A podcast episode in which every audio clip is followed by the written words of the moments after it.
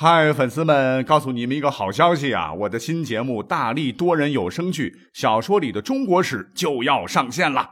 想要了解新节目或者跟我互动聊天，赶快来加入 VIP 粉丝群，入群二维码就在本期节目的声音简介中。你也可以添加我的小号，拼音大历史加幺零幺 D A L I S H I 幺零幺，然后拉您入群，我在那儿等你。Hello，大家好，我是大历史的主播大力丸。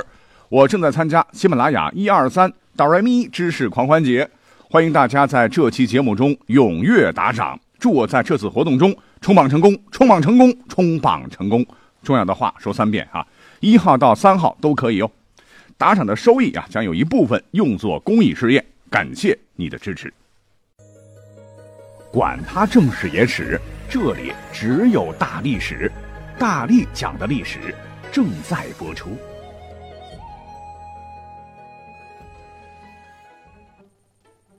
所谓红颜薄命，但是各位可能不知道哈，其实红颜的版权最早应该是属于男人的。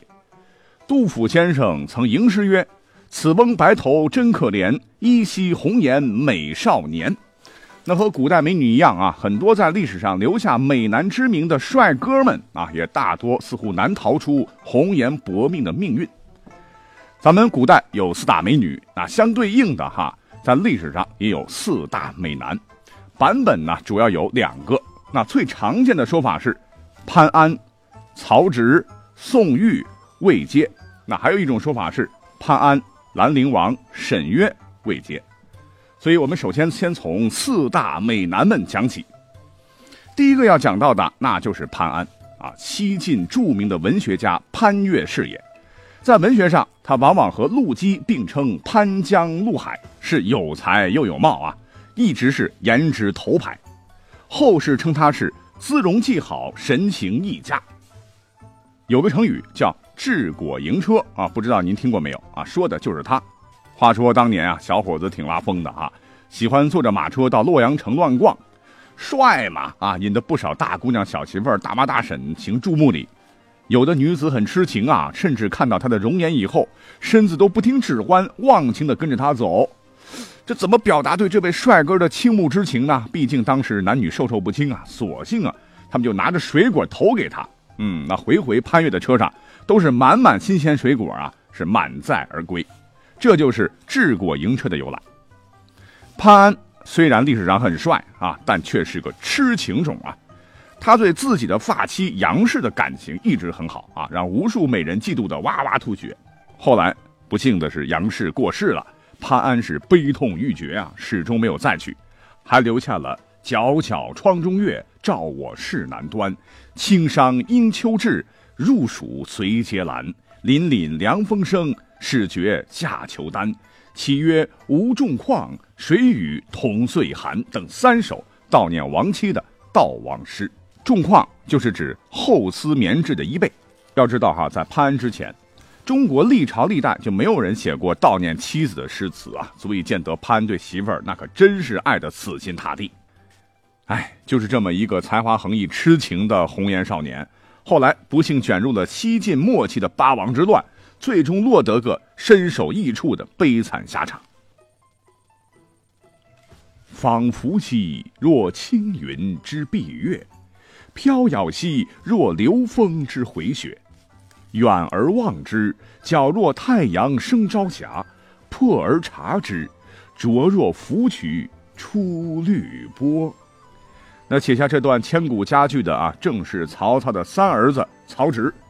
古人云：“才比子建，貌若潘安。”这里边的子建就是指的曹植。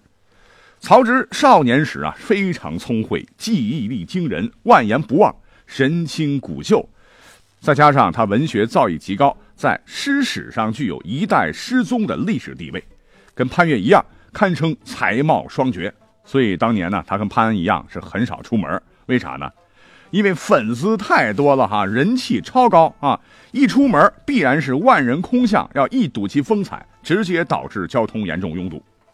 就是这样一个帅哥啊，曹操对曹植当时是很喜爱的啊，想把位置还要传给他。只可惜啊，文化人啊，曹植的才子气太浓，常常是任性而为。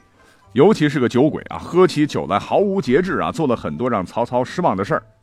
比如说，在建安二十二年（公元二百一十七年），他趁着曹操外出期间啊，借着酒兴，私自坐着王室的车马，擅开王宫大门司马门，在只有帝王举行庆典时才能走的近道上是纵情的驰骋，一直游乐到金门，严重是违反了曹操的法令。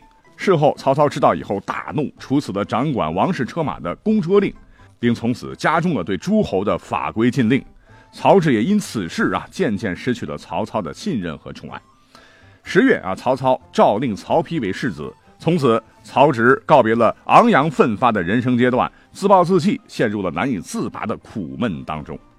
后来曹丕即位了，哈，对他是打击报复。好不容易等到曹丕死了，曹睿即位，哈，曹植是几次上书，觉得自己还能够为朝廷干点事儿啊，但都未能如愿，最后是忧郁而死，时年四十一岁。那在历史上，颜值能与潘安齐名的帅哥啊，不是曹植，而是接下来要讲到的宋玉。那他到底有多美呢？其实无需多言，因为他的名字那就是美丽的代名词啊。传说啊，宋玉是屈原的徒弟，虽然在文学成就上和老师比差一大截儿，但他是屈原诗歌艺术的直接继承者，文学成就那也是棒棒的。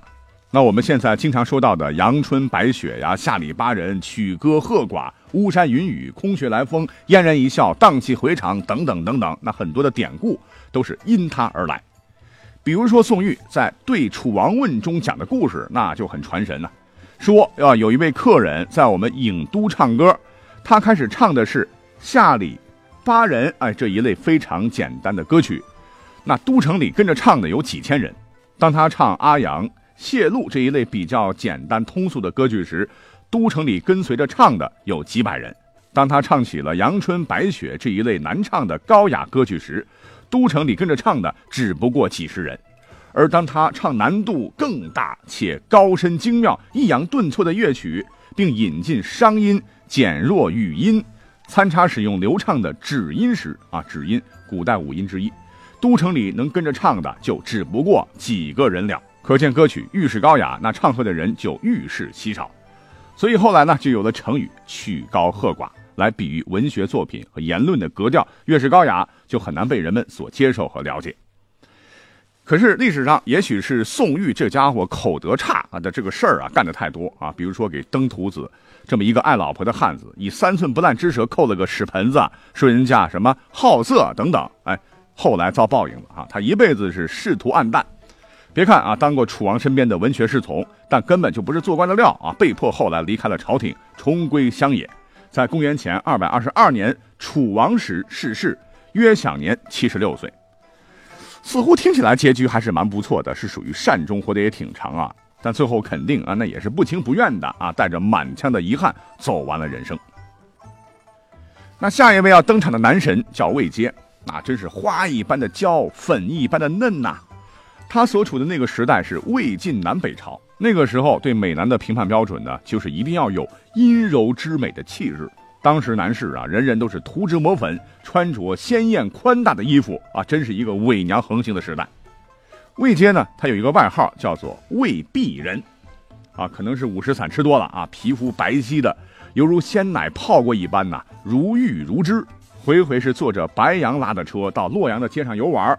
远远望去啊，他长得好似白玉雕的雕像啊，所以被行人纷纷赞叹：“谁家璧人啊？碧玉的碧，就是这么一个美美的少年，可是死的却很丑丑。”有一回啊，他有事去下都啊，那里的人们一听说偶像魏阶来了，都是争相观看，把他围的是里三层外三层，是观者如堵墙啊。结果悲催了啊，体质本来就很羸弱的魏阶是体不堪劳啊，被这么一挤。一看啊，身体不适啊，回家以后很快就拜拜了。从此在历史上留下了看杀魏阶的典故啊。你说能被看死啊？那这个死法简直是无敌。古代四大美男当中，那还有一个说法有兰陵王。其实啊，兰陵王人家有名有姓啊，姓高名长公。历史上这位高长公骁勇善战啊，但是天生面相太柔美啊，不够凶恶，所以回回打仗得戴上狰狞的面具。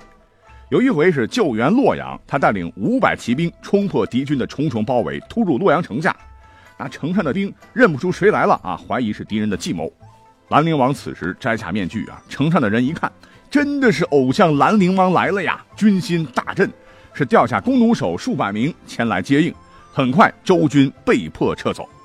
史书写他是长弓貌柔心壮，音容兼美，为将弓琴细事，美德甘美，虽一瓜数果，必与将士共之啊！真的是一位很体恤将士的好统帅。可惜啊，没用啊，主子不行。他有个堂弟叫高伟，当时是皇帝。有一次啊，皇帝开庆功宴，高伟当时对高长恭说：“入阵太深，毕竟危险，一旦失利，追悔莫及呀。”这长恭一听啊，皇帝是如此关心自己啊，立刻答道：“家事亲切，不觉遂然。”这高伟一听“家事”二字很不爽啊，这天下是我的，江山社稷怎么就成了你的家事？我要弄死你！于是，在五百七十三年，赐给了高长恭一杯毒酒。当时他媳妇就问他了：“哈，你这样屈死，难道不后悔吗？”他说：“不后悔。”然后长叹一声：“唉，天颜何有可见？一饮而尽，毒发身亡。死的时候才三十出头啊，真的是对朝廷忠心耿耿。可是结局蛮让人唏嘘的。四大美男当中啊，第二种说法当中还有一位叫做沈约。说实话啊，这个人我不熟。查找资料以后才知道，哈，南唐后主李煜词中有一句。沈腰攀鬓消磨的句子里，沈腰指的就是南朝齐梁时的这位红颜美男沈约。那以后谁要是减肥成功了哈，腰围瘦了，可以用“沈郎腰瘦”这个词来形容。不过沈约并不是天生的腰瘦，是上了年纪以后呢，身体消瘦了，才有这杨柳细腰。在历史上啊，沈郎那真的是一位学霸呀，少年时代就很用功读书，白天读的书，夜间一定要温习。他老妈担心他的身体支撑不了这样的刻苦学习啊，常常减少他的灯油，早早撤去供他取暖的火。到了青年时期，这个沈约啊已经是博通群集，写得一手好文章，并且对史学产生了浓厚的兴趣。他从二十几岁的时候呢，就用了整整二十年的时间写出了一部进史，只是可惜这部进史最终啊没有流传下来。那说到这儿哈，要解释一下当年他的身体为什么突然消瘦了呢？哎，这跟当时的梁武帝有关。本来沈约当时年事已高啊，兢兢业业、小心谨慎的做皇家奴，做了一辈子。不曾想晚年得罪了梁武帝啊，武帝对他很不满，老是想收拾这个老人家。所以呢，他就在天监十二年八月十五日，也就公元五百一十三年，在京剧之下死去，享年七十有三。好，那除了历史上的四大美男，其实历史上还有很多才貌双全的美男子啊，也很有名气。你比如说，春秋第一帅哥子都啊，就很厉害啊，《诗经》里头都讲起过他。山有扶苏，戏有荷华，不见子都，乃见狂且。意思是说啊，有位情窦初开的小女生，本来是想和某位哥哥来个约会，可是她等啊等啊等，噔噔噔噔噔噔噔噔噔啊，心爱的人始终是没有来，她却见到了一个愚奴蠢笨的傻瓜。那在这首诗里呢，子都是帅哥的代名词。啊，可见子都那真是帅啊！他当时啊，帅的还惊动了党中央哈。不仅当时的郑庄公很宠爱他，所有郑国的女子当时都以见到子都为荣。可是呢，他的结局蛮惨，而且蛮有趣啊，竟然是死于诅咒。怎么回事呢？根据《东周列国志》记载，当时的郑庄公假借周天子之命啊，以颍考叔为帅，子都当副手，发兵讨伐许国。那子都别看帅，但是嫉妒心太强啊，生怕颍考叔抢了头功，所以在许国都城将破之际，子都是暗箭伤人，发暗箭射死了颍考叔。战争虽然胜了啊，但是得力大将死的不明不白，这个郑庄公感觉是内鬼干的哈，于是拿出了猪狗鸡等祭品，由巫师领着大伙一起诅咒啊，射死颍考叔的凶手。如此诅咒三天，就要快结束的时候呢。郑庄公就见一个人是蓬头垢面的跪在庄公前哭道：“说他就是颍考叔，是子都杀了自己，要让他偿命。”说完，这个人就用手啊深探喉咙啊，顿时是喷血如注，气绝身亡。大伙上前仔细一看，呀，这不就是子都吗？所以是不做亏心事，不怕鬼敲门啊！估计子都心里面压力过大，发的癔症，所以才死翘翘了。那还有一位美男叫韩子高，梁朝人呐。容貌艳丽啊，千颜洁白，如美妇人，自然峨眉，见者迷不啧啧，长得真帅啊！有一次啊，他是遭遇乱兵，同行的老百姓是杀的杀，被砍的砍啊。可是等乱兵要挥刀砍他的时候，一看子高这张脸，标配呀啊！竟然是抛掉兵刃啊，亲自护送韩子高和他老爸，最后是逃出升天。韩子高后来是甘愿委身于南朝的陈文帝陈倩，同时共寝，日夜不离。这个陈倩后来还差一点立了他当皇后啊。陈倩病故，韩子高被人诬陷冤狱赐死，年仅三十岁。那下面要讲到的这位帅哥是五胡乱华史的著名人物啊，叫独孤信。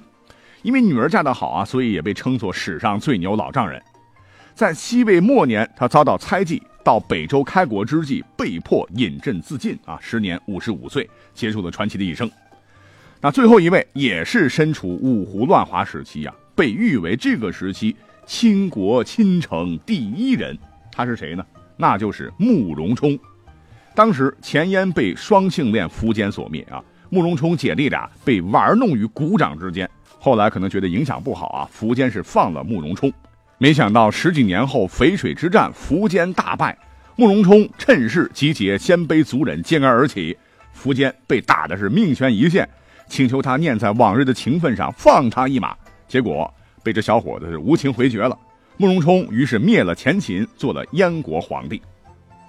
哎，可惜没多久啊，他手下将领叛乱，他被诛杀，时年二十八岁，真可谓是自古美人如名将，不许人间见白头啊！